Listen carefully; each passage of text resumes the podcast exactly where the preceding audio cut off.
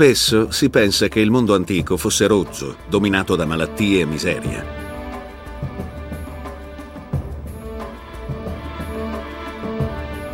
Ma se potessimo tornare indietro di duemila anni, ai tempi dell'impero romano, resteremmo molto sorpresi. La scienza e la medicina di quel mondo potevano quasi essere paragonate alle nostre. I romani scatenavano sanguinosi conflitti e praticavano sport crudeli, ma erano bravissimi nel guarire malattie e ferite. Potremmo pensare che tutti i progressi nei campi della medicina e della tecnologia abbiano avuto luogo negli ultimi 200 anni, ma ci sbaglieremmo.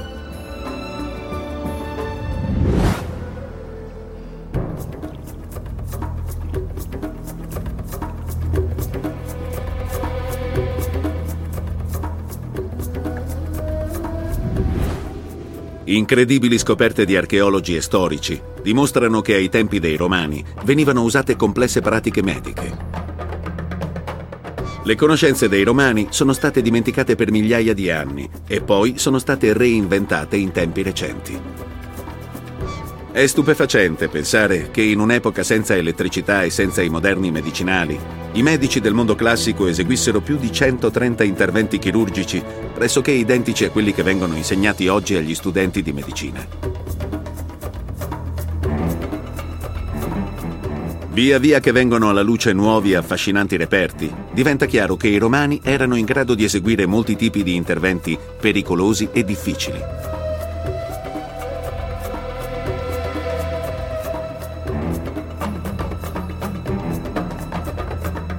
Nelle mani di un medico del mondo antico si era più al sicuro di quanto si potrebbe pensare.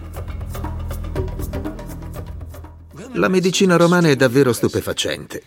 Se si considerano i loro metodi di osservazione, se si studiano le loro diagnosi e il tipo di interventi chirurgici che eseguivano, è evidente che nessuno ha superato quelle tecniche per circa 1500 anni.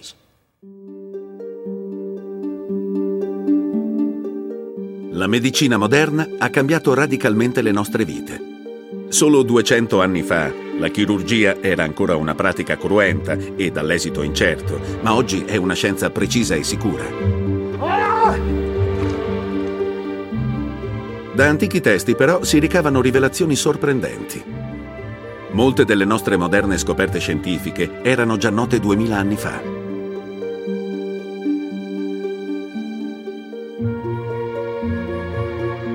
Ora sappiamo che un medico romano avrebbe riconosciuto un moderno set di strumenti chirurgici e li avrebbe usati con la stessa sicurezza e abilità di un medico dei nostri giorni. Tendiamo a pensare alla medicina scientifica e alla chirurgia come a un'invenzione dei nostri tempi. Ci piace pensare che una persona malata in passato potesse affidarsi solo a un amuleto a un paio di pozioni magiche o semplicemente alle preghiere. E in effetti sarebbe andata così in un ospedale inglese del Medioevo. Ma il mondo classico era totalmente diverso, di gran lunga più sofisticato. Molte delle moderne procedure chirurgiche e mediche non sono state inventate da noi, ma reinventate. I medici e gli scienziati che lavoravano in sale operatorie come questa all'inizio del XIX secolo erano pionieri per la loro era di grandi scoperte mediche. Ma forse alcune delle loro idee non erano così rivoluzionarie come i libri di storia ci hanno portato a credere.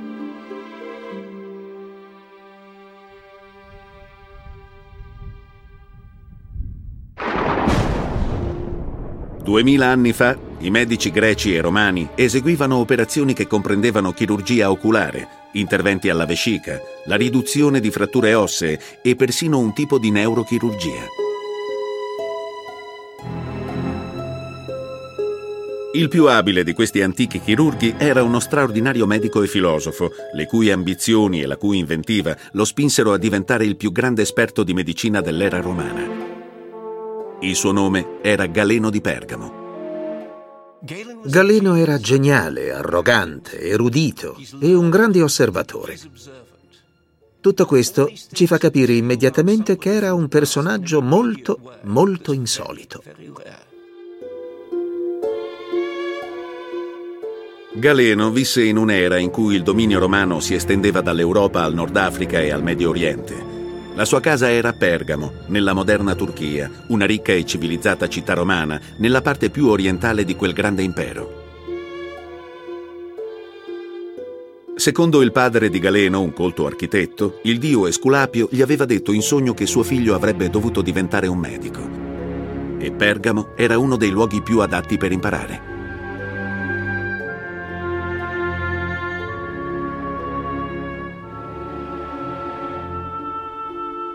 A Pergamo fiorivano le scienze, le invenzioni e la medicina. Per Galeno era il luogo perfetto in cui iniziare la carriera. Solo un luogo avrebbe potuto essere migliore. Alessandria d'Egitto.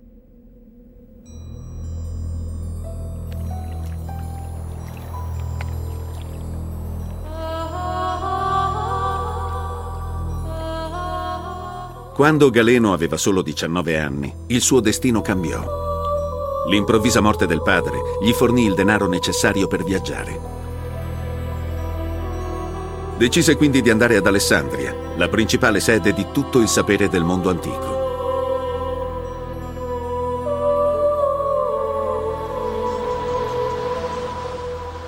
La famosa biblioteca di Alessandria fu il luogo in cui Galeno trovò l'ispirazione.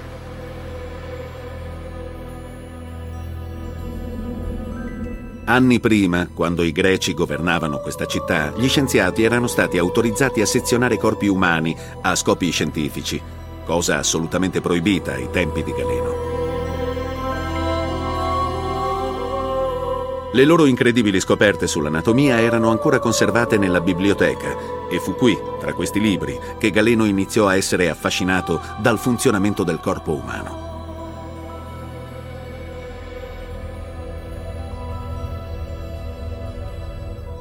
Al tempo di Galeno, i libertari alessandrini consentivano ancora lo studio dei resti umani come gli scheletri, cosa proibita altrove, e questo fornì al giovane aspirante chirurgo la sua prima grande opportunità. In quell'epoca non si sapeva molto sul funzionamento del corpo e ben pochi osavano esaminarlo. Ma ad Alessandria Galeno poteva osservare liberamente e imparare. Qui iniziò il suo lunghissimo viaggio nei misteri dell'anatomia umana. Galeno non si accontentava di lasciare il destino delle persone nelle mani degli dei. Voleva metterlo nelle mani dei chirurghi, nelle sue mani.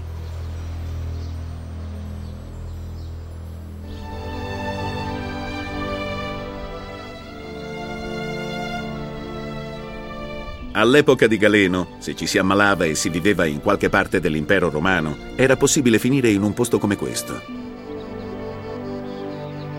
Questo è un Asclepion. Era come una stazione termale moderna, con zone per il riposo e per le cure. Da ragazzo a Pergamo, Galeno era stato assistente in un Asclepion molto simile a questo di Epidauro, in Grecia.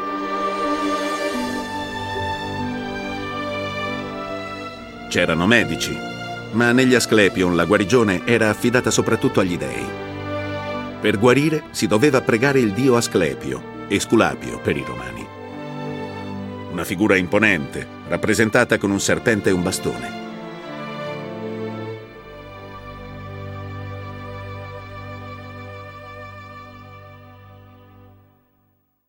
Al dio venivano offerte sculture che rappresentavano la parte del corpo da guarire. Sono stati ritrovati molti tipi diversi di sculture in pietra, da mani e piedi a occhi, orecchie e persino una mammella. Forse al giorno d'oggi il dio Esculapio è stato dimenticato, ma il bastone e il serpente sopravvivono ancora come simboli della medicina. Duemila anni fa Esculapio non era solo un simbolo, la medicina e la religione erano così strettamente intrecciate che i dottori gli chiedevano aiuto per ogni aspetto del loro lavoro. Al chirurgo servivano tutte le sue conoscenze, ma anche l'assistenza degli dei. In questo caso, per esempio, aveva chiesto al fabbricante di questo strumento di forgiare l'estremità a forma di testa di serpente. In questo modo, sia il medico che il paziente che credevano in quella divinità avevano uno stato d'animo positivo e fiducioso, aspetto molto importante dell'antica chirurgia.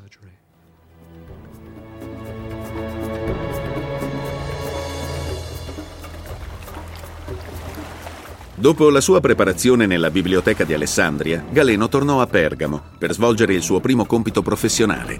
Divenne un medico sportivo.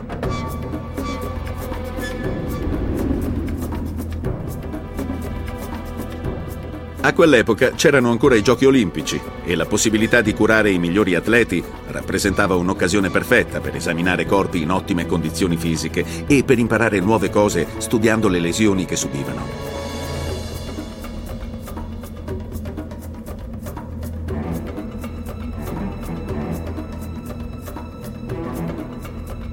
Anche allora le lesioni più comuni erano distorsioni e strappi dei legamenti.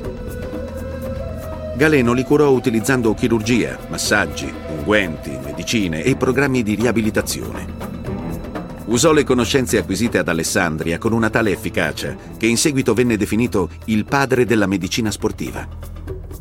Nel mondo classico lo sport era un'ossessione dai cruenti spettacoli di gladiatori romani ai classici giochi olimpici in Grecia, il pubblico pretendeva il massimo dagli atleti. Nella corsa, nel lancio del disco e del giavellotto, le speranze di una città o di una nazione dipendevano dalle prestazioni di un solo atleta. Il fallimento era inaccettabile.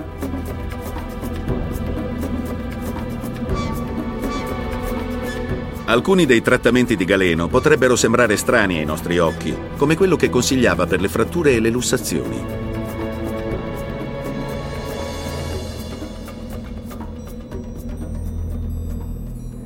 Il trattamento prevedeva che il medico facesse stendere il paziente su un letto chiamato panca di Ippocrate, dal nome del suo inventore, il grande medico greco. Il letto era fatto in modo che stirasse il corpo del paziente. L'infortunato era legato al congegno con strisce di pelle morbida. Le gambe venivano poi sollevate e messe in trazione con una manovella che tirava ossa, legamenti e tendini.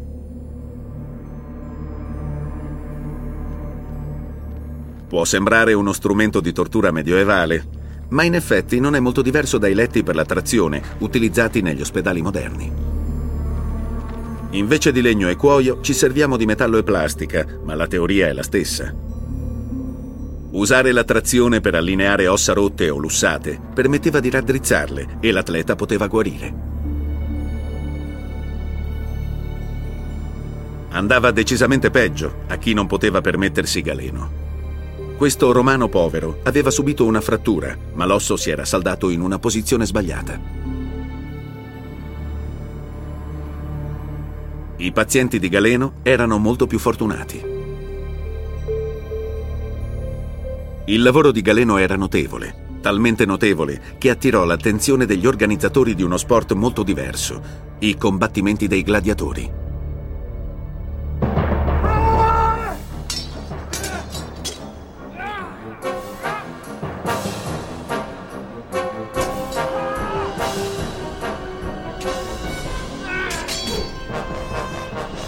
In queste lotte violente, molti combattenti rimanevano feriti o storpiati. Anche una ferita superficiale poteva diventare mortale se si infettava. Galeno si vantava di non avere perso un solo gladiatore durante il primo anno. Il suo segreto era il modo in cui trattava le ferite. Le puliva con spugne inzuppate di vino, un utilizzo primitivo di quelli che oggi chiamiamo antisettici. Galeno capì anche che il semplice bendaggio non era sufficiente a guarire alcune delle brutte ferite subite dai gladiatori a lui affidati. Quando la ferita era molto grande o quando erano stati recisi muscoli o tendini importanti, interveniva e cucendo riuniva i lembi dei tessuti. Per svolgere il suo lavoro, Galeno utilizzò e migliorò gli strumenti chirurgici disponibili, alcuni dei quali sono rimasti pressoché identici fino all'epoca attuale. Per i medici romani questi strumenti erano così importanti che a volte li facevano scolpire sulle loro tombe.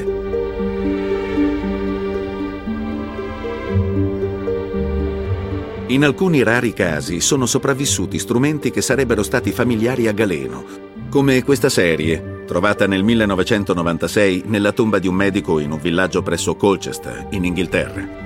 Questo splendido set era così importante per il suo proprietario che volle portarselo nella tomba. Grazie a questa scoperta è stato possibile ricostruire il set di strumenti collezione di bellissimi strumenti lavorati a mano che anche un moderno chirurgo riconoscerebbe. Galeno era ancora più esigente. I suoi strumenti dovevano essere fabbricati seguendo le sue precise indicazioni e usando solo il ferro proveniente dalla regione romana del Norico, che poteva essere forgiato in quello che fu il primo acciaio chirurgico.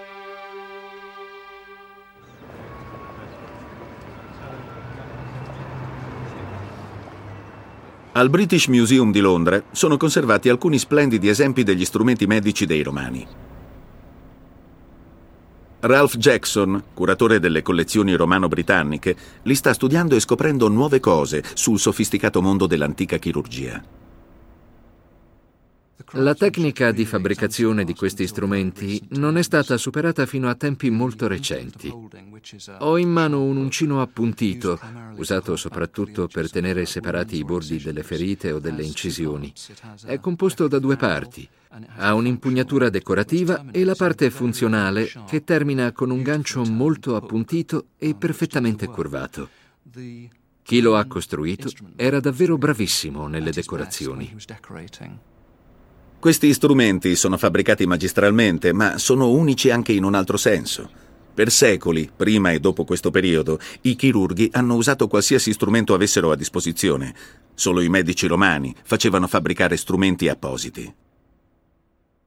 Le linee, quelle nere e grigie, sono strisce molto sottili di argento e di solfuro di argento intarsiate nello strumento dorato. Mettendo un set di strumenti moderni vicino a quelli antichi, le somiglianze sono evidenti.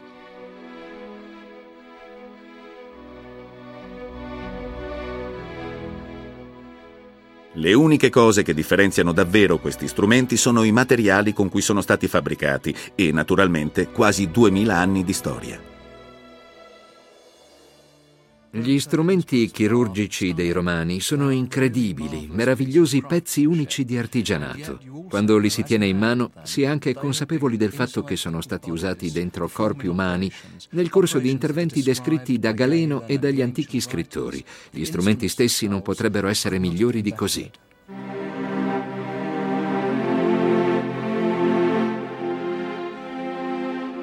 Ma Galeno, che aveva ormai passato la trentina, stava per imballare i suoi strumenti e partire. La sua fama si stava allargando oltre il limitato orizzonte di Pergamo ed era giunta fino a Roma. Qui, nella città più importante del mondo, nel cuore dell'impero, Galeno poteva davvero farsi un nome.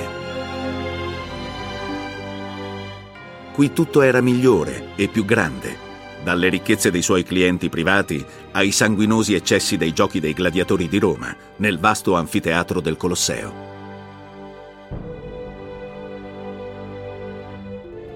I gladiatori romani erano i migliori dell'impero, le superstar sportive di quei tempi.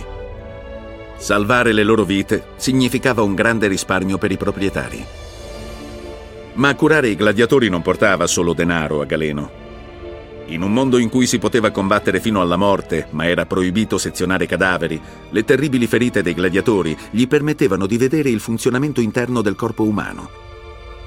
Mentre questi uomini si sezionavano a vicenda, Galeno osservava e imparava.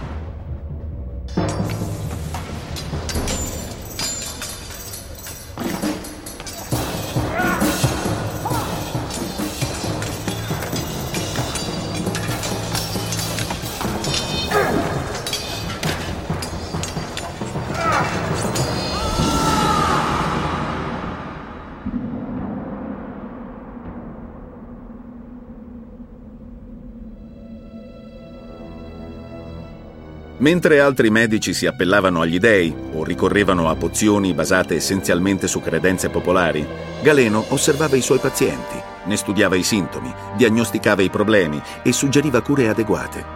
Il suo trattamento metodico del corpo umano era rivoluzionario e ha costituito la tecnica di base per la ricerca medica fino ai nostri giorni.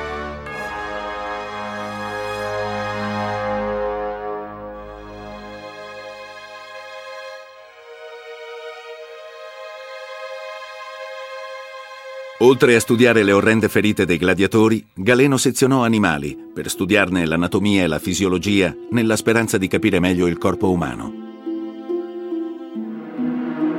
Questi esperimenti, spesso eseguiti in pubblico e su animali vivi, provocavano disagio persino ai suoi tempi. Ma non erano solo spettacoli cruenti. Legando fili attorno ai nervi del collo degli animali, dimostrò come potesse impedire loro di muoversi o di emettere suoni. Anche se erano spettacoli angoscianti, Galeno stava ponendo le basi della neurochirurgia.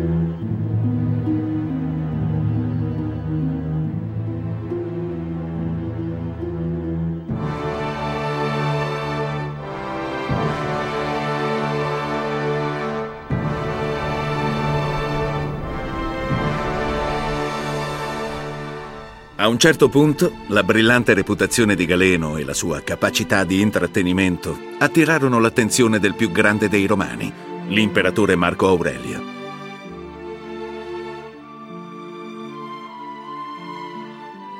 Da quel momento in poi a Galeno venne affidata la salute della prima famiglia del mondo antico. Diventò medico di corte dell'imperatore. Quell'incarico era il massimo per un medico ambizioso, ma presentava molti rischi. Curarsi della salute dell'uomo più potente del mondo, un uomo con moltissimi nemici, non era una cosa facile. Quando si ammalò il giovane figlio dell'imperatore, forse Galeno pensò che quella del ragazzo non era l'unica vita in pericolo. Ma la sua cura ebbe successo e l'imperatore volle Galeno accanto a sé per il resto del suo regno.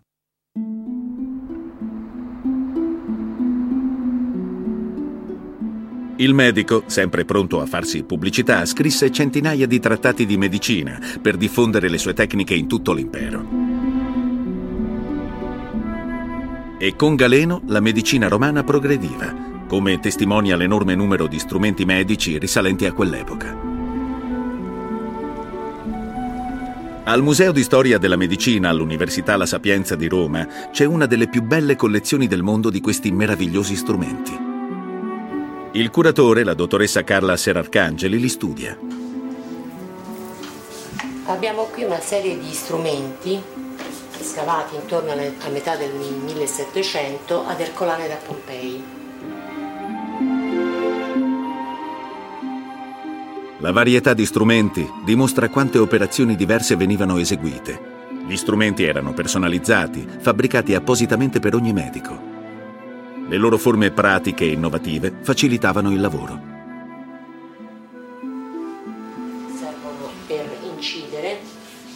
E dall'altra parte venivano utilizzati sia per prendere piccole quantità di medicamento sia per eh, posarle sulla ferita, quindi in tutti gli strumenti romani vediamo sempre questo doppio uso. Alcuni degli strumenti più complessi sono collegati alla gravidanza e al parto, un campo della medicina fondamentale per la sopravvivenza dell'impero romano.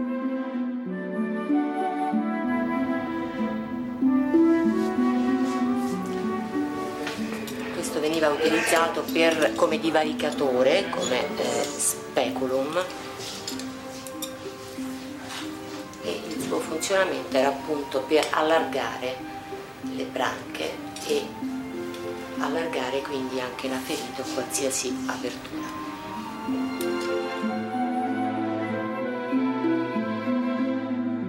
La complessità di questo strumento dimostra quanto la medicina romana fosse avanzata e specializzata.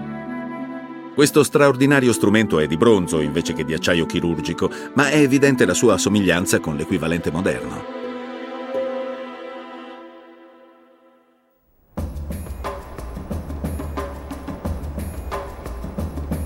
I servigi di Galeno, medico dell'imperatore, erano ormai richiesti dai cittadini più in vista, come gli abitanti della prospera città di Ostia Antica, fuori Roma. Loro, lontani dal sangue degli anfiteatri e dagli intrighi di corte, avevano priorità diverse riguardo alla salute.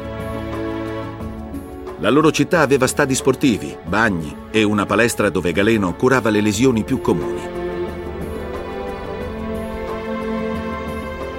Vantava anche i più moderni sistemi idrici e fognari esistenti, costruiti dentro le strutture degli edifici pubblici e delle case private.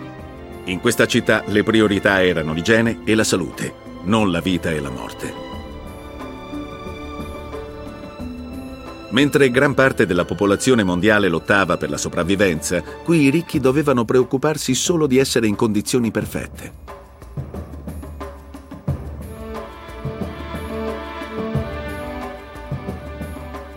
volevano anche la chirurgia estetica e i medici come Galeno potevano fornirla. Denti erano una maledizione per l'aristocrazia romana. I contadini mangiavano cibo semplice, in genere avevano denti sani, ma i romani, dalla dieta ricercata, no. Centinaia di anni prima, gli Etruschi avevano inventato le protesi dentarie dagli scritti romani è evidente che le tecniche erano state migliorate ed erano ancora molto utilizzate. L'unico problema era che scolorivano presto. Uno scrittore satirico romano diceva di due signore dell'alta società Taide ha i denti neri, le cania bianchi come la neve. Il motivo? Una li ha acquistati, l'altra ha i suoi.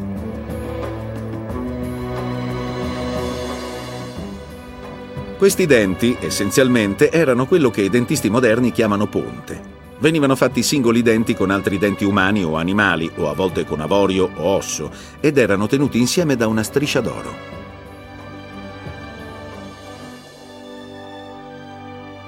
Molte delle tecniche usate erano simili alle tecniche dentistiche in uso oggi.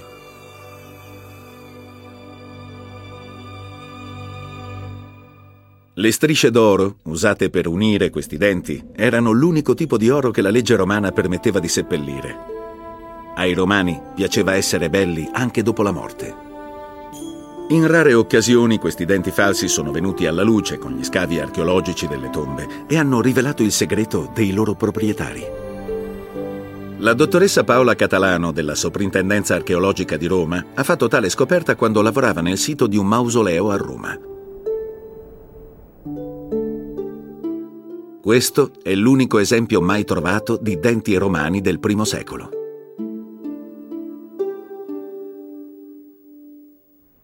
I denti sicuramente umani e non animali, questo senz'altro. Non abbiamo la sicurezza assoluta che i denti inseriti nella protesi siano dello stesso individuo che è stato trovato nella sepoltura. I denti sono tenuti insieme da un sottile filo d'oro e si possono ancora notare fili di seta legati intorno ai denti.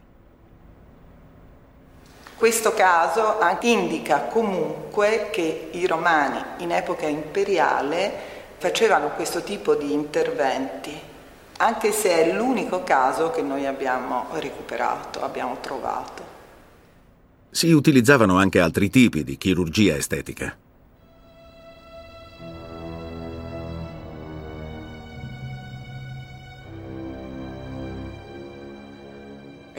Gli antichi medici sapevano rimuovere tatuaggi per eliminare i marchi degli schiavi o riparare i lobi danneggiati se un orecchino strappava l'orecchio.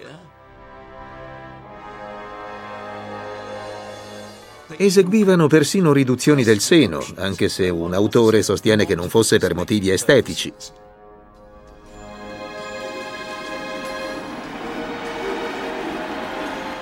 Forse Galeno stesso rimosse tatuaggi di schiavi sotto le scure volte del Colosseo, dopo che un gladiatore vittorioso aveva conquistato la libertà nell'arena.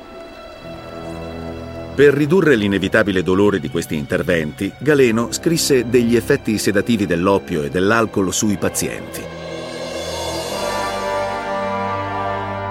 In molti casi, però, c'era solo la forza di volontà.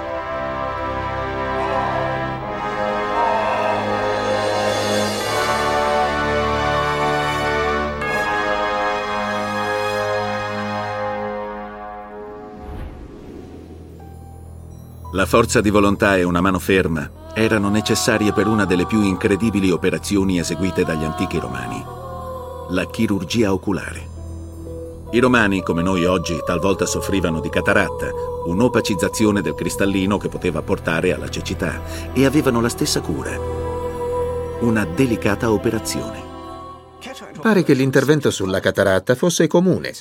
È un'operazione molto semplice, si inserisce un ago molto sottile nell'occhio e si sposta il cristallino. Ci sono stati molti ritrovamenti in proposito, soprattutto in Francia, ma pare che fosse una procedura comune anche nel resto dell'impero romano.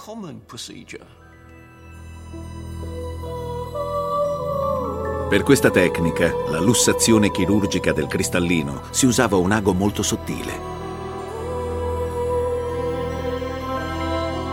I chirurghi inserivano con destrezza l'ago nel retro dell'occhio per rimuovere la cataratta. Un errore avrebbe potuto provocare cecità permanente. Oggi, in alcuni paesi in via di sviluppo, questa lussazione chirurgica viene eseguita esattamente come la eseguivano i medici romani.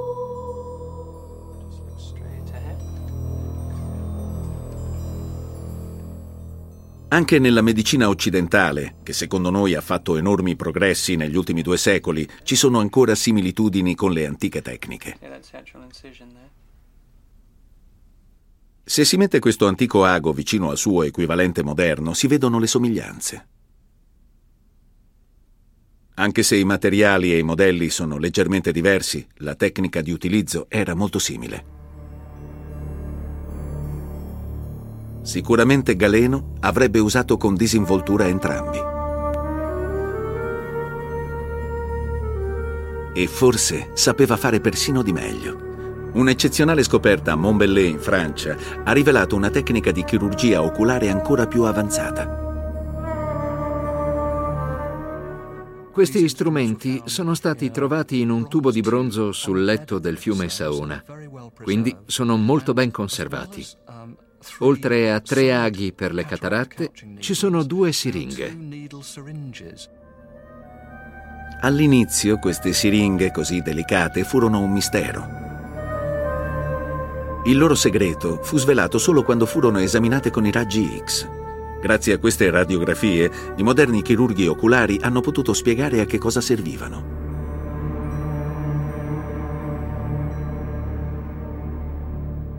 Questo è uno strumento ancora più sofisticato. È un modello molto ingegnoso. È uno strumento cavo con un iniettore.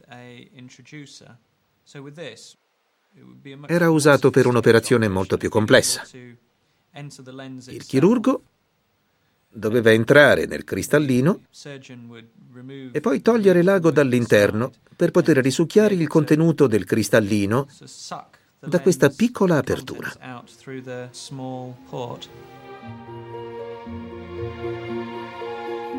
Lago cavo per la rimozione della cataratta, noto come lago di Montbellet, richiedeva un chirurgo estremamente abile e sicuro di sé. L'ago doveva essere inserito nell'occhio a uno stadio non molto avanzato della cataratta, prima che si indurisse. A questo stadio, la cataratta fluida poteva essere succhiata fuori dell'occhio, permettendo al paziente un recupero maggiore della vista. Era un intervento molto efficace.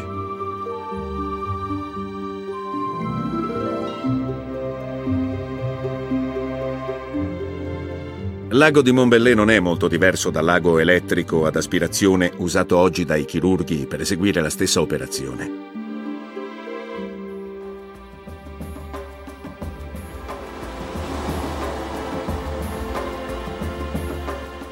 Ma la carriera di Galeno non si concluse con l'esecuzione di delicati interventi sui personaggi ricchi e famosi di Roma. L'imperatore Marco Aurelio sapeva che c'era un corpo ancora più importante del suo, il corpo dell'esercito.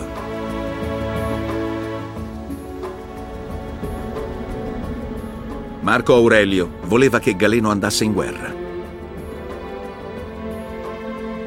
Era l'esercito romano che teneva unito l'impero quindi era essenziale che i suoi soldati godessero della migliore salute possibile.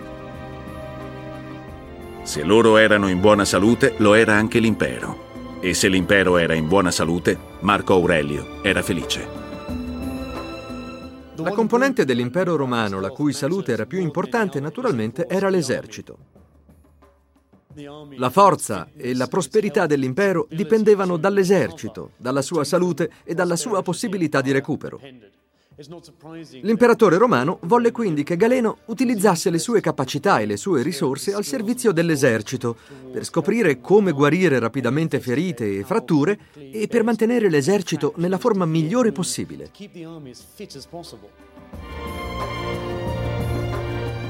Ovviamente curare i soldati era molto diverso dal curare i civili.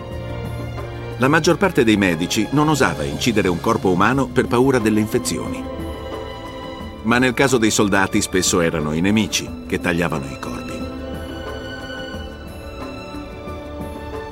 Salvare questi soldati era il compito della medicina militare. Dopo gli anni passati a curare i gladiatori, Galeno sapeva tutto sulle ferite e sui rischi di infezione e sapeva che il luogo migliore in cui curarli era un ospedale. Questi furono i primi veri ospedali del mondo antico, centri specializzati nella cura dei soldati. Se entrassimo in uno di quegli ospedali, ci stupiremmo per la sua modernità. Dall'ingresso si accedeva a un reparto luminoso e spazioso, Oltre quello c'era la sala operatoria che si allungava nel cortile, perché i chirurghi potessero avere la maggior luce possibile.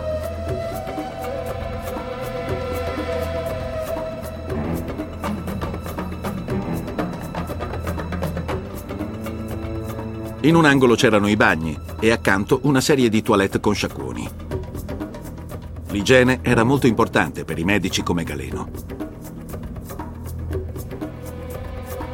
Nell'altro angolo c'erano le cucine, dove venivano cucinati i cibi equilibrati e salutari necessari ai pazienti in convalescenza. Nelle altre ali c'erano diversi piccoli padiglioni fatti in modo da ridurre il rischio di infezioni incrociate. C'erano anche sale per le visite, dispensario e per gli sfortunati che neanche il grande Galeno poteva salvare, un obitorio.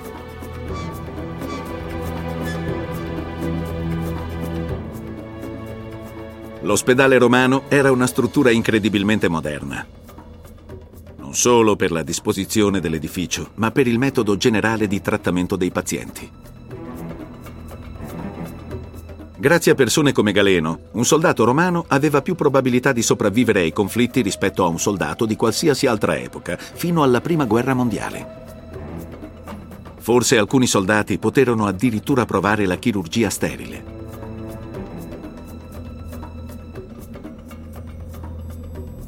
In una sala operatoria di Nois sono stati trovati focolari rialzati.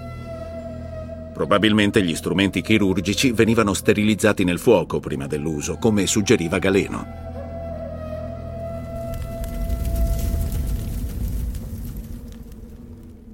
Via via che passavano gli anni, Galeno metteva lentamente insieme il puzzle dell'anatomia umana, grazie al suo lavoro negli ospedali militari e ai suoi esperimenti privati. Esaminando gli organi di uomini e animali, iniziava a capire bene le loro diverse funzioni. Sapeva che questo era essenziale se voleva comprendere davvero il funzionamento del corpo umano.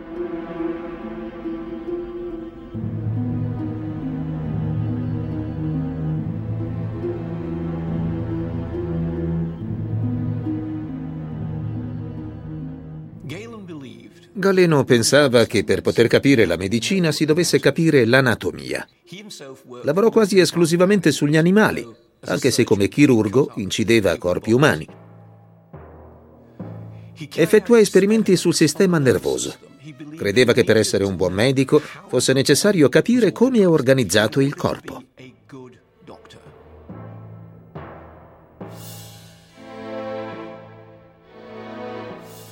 Galeno capì persino la connessione tra il cervello e il sistema nervoso.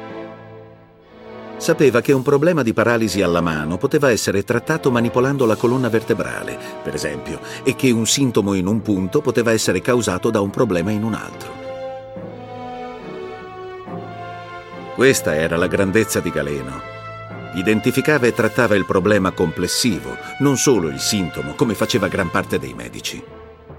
Questo si rivelò importantissimo nella cura di ferite alla testa subite sul campo di battaglia o nell'arena.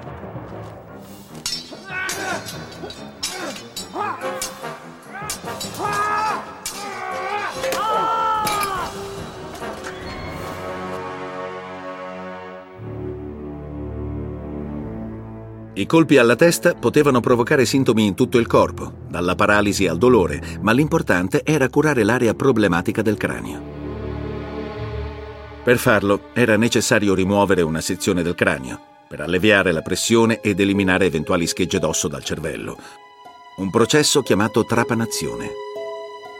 Come dimostrano alcuni reperti, questo era un intervento che veniva eseguito fin dalla preistoria, ma non sappiamo se con fini medici o magici. Fino a tempi recenti davamo per scontato che questa operazione potesse riuscire solo se effettuata da moderni chirurghi, perché il rischio di infezione o di danni alle delicate strutture del cervello l'avrebbe resa impossibile in tempi primitivi.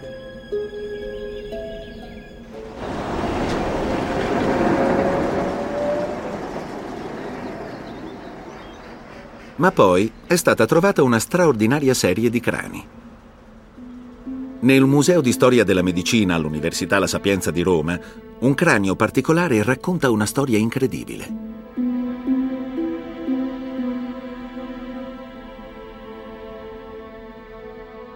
Questo è il cranio di un bambino di 5 anni, sottoposto a trapanazione.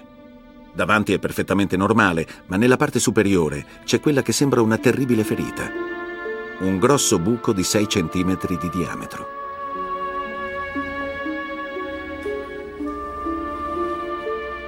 Ma un esame più attento rivela che l'osso è stato deliberatamente tagliato e che il bambino è sopravvissuto all'operazione.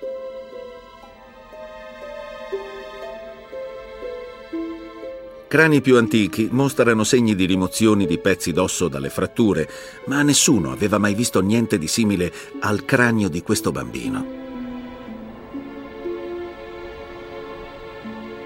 La dottoressa Paola Catalano della Soprintendenza Archeologica di Roma ha scoperto questo cranio che risale all'epoca di Galeno.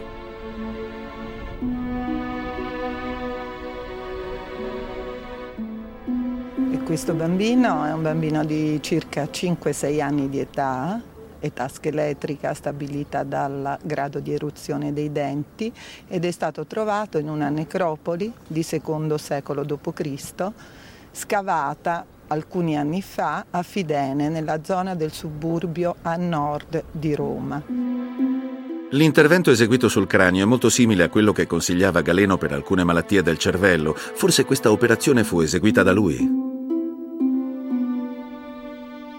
Questa caratteristica di lesione cranica rilevata subito al momento dello scavo ed è stata esaminata poi successivamente con delle tecniche abbastanza avanzate e ha dimostrato oltretutto, cosa estremamente interessante, questo studio che la tecnica seguiva in maniera precisa i dettami di Galeno.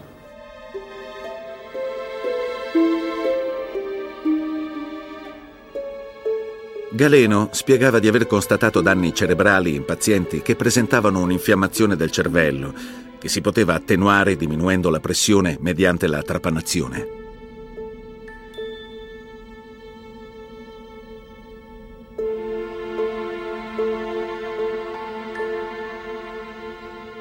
Sembra esattamente quello che è successo nel caso del bambino.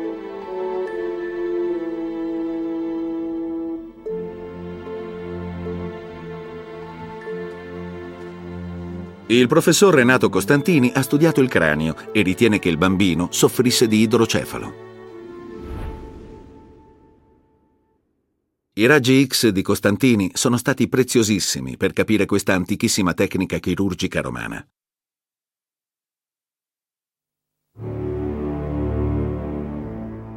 La trapanazione del cranio del bambino fu eseguita creando una serie di piccoli buchi che vennero poi uniti. Fu quindi rimossa una sezione del cranio. Usarono questa tecnica a causa della fragilità del cranio del bambino. In questo caso, la trapanazione fu eseguita a causa di un esteso problema all'emisfero cerebrale destro. Quindi il chirurgo a un certo punto operò il cranio per alleviare la pressione che si sviluppava al suo interno e per un breve periodo il bambino sopravvisse. Non era un semplice tentativo di rimuovere ossa danneggiate, era un'antica forma di neurochirurgia.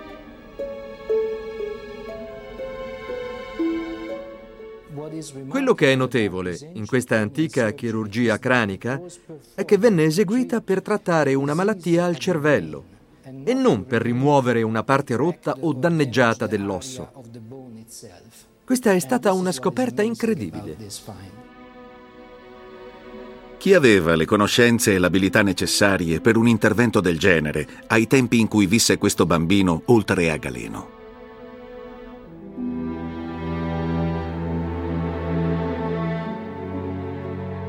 Sappiamo molto su Galeno, perché amava molto parlare di sé, scriveva almeno tre pagine al giorno e ha lasciato centinaia di testi ai posteri.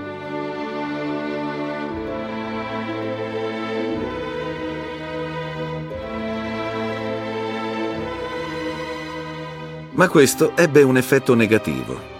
Il suo lavoro era così rivoluzionario e i suoi libri così numerosi che alla sua morte altri medici considerarono definitivo il suo lavoro e non proseguirono le ricerche. Galeno fu l'artefice del proprio fallimento. Le generazioni successive non riuscirono a gestire la gran mole dei suoi scritti, quindi compilarono sommari e prontuari, riassumendo quelli che secondo loro erano i suoi insegnamenti principali, ma lasciarono fuori quello che oggi rende grande Galeno.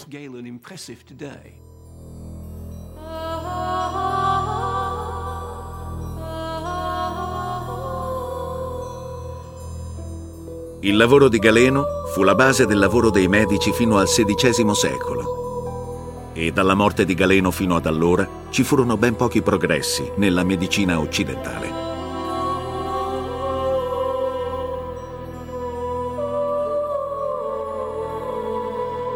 Solo negli ultimi 500 anni gli anatomisti hanno esaminato criticamente il suo lavoro e hanno capito su quante cose si fosse sbagliato.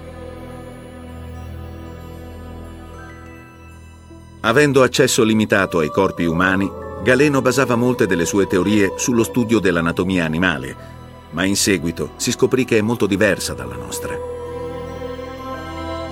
Galeno è stato quindi accantonato per centinaia di anni.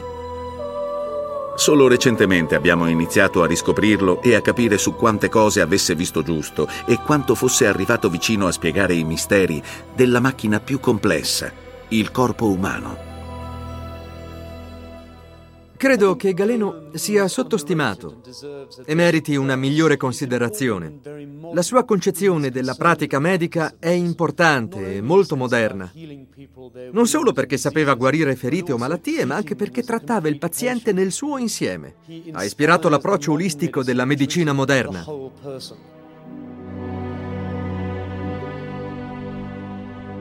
William Harvey, l'uomo che scoprì il sistema circolatorio nel 1700, disse che Galeno arrivò molto vicino alla stessa scoperta moltissimo tempo prima. Quando alla fine Galeno morì, a 87 anni, il periodo eroico dell'impero romano si stava già concludendo e con esso si concluse anche l'era delle scoperte mediche.